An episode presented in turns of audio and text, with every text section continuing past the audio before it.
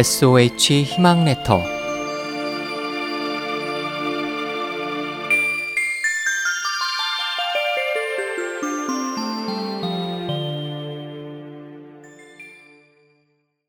반부 논어 중국 송나라를 건국한 조광윤에게는 조보라는 믿음직한 장수가 있었습니다.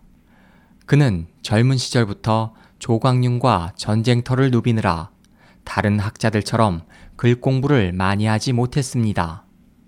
그렇지만 조보는 매일 조금씩이라도 글을 읽으며 공부에 힘을 쏟아 나중에는 많은 지식을 쌓았습니다. 조광윤이 죽고 그의 동생 조광의가 송의 2대 황제가 되었습니다. 조광의 역시 조보를 신임하여 그를 승상으로 세워 국정을 보살피게 했고 조보는 한층 더 열심히 일했습니다. 하지만 조보의 이런 성공을 시기하는 사람들이 생겨났습니다.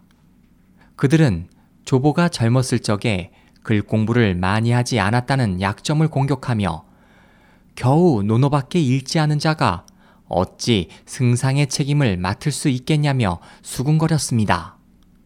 이 이야기를 들은 황제가 조보를 불러 그 소문에 대해 묻자 조보는 이렇게 대답했습니다. 제가 평생 아는 것이 논어밖에 없음은 사실입니다. 하지만 반권의 논어로 선대 황제께서 송을 건국하도록 도왔습니다.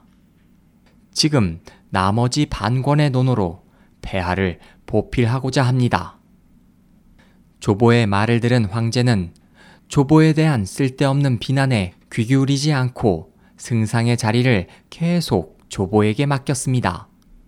이 이야기에서 유래된 말이 바로 반권의 노노라는 뜻의 반부 노노입니다. 자신이 갖고 있는 지식을 겸손하게 표현하는 말입니다. 또한 이 말은 배움의 중요성을 비유할 때도 사용합니다.